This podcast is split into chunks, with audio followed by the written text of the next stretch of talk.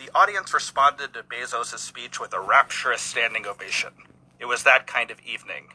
The band Earth, Wind, and Fire played, guests drank and danced, and the comedian James Corden presented an award to Wintour while impersonating her in a blonde wig, black sunglasses, and fur lined coat.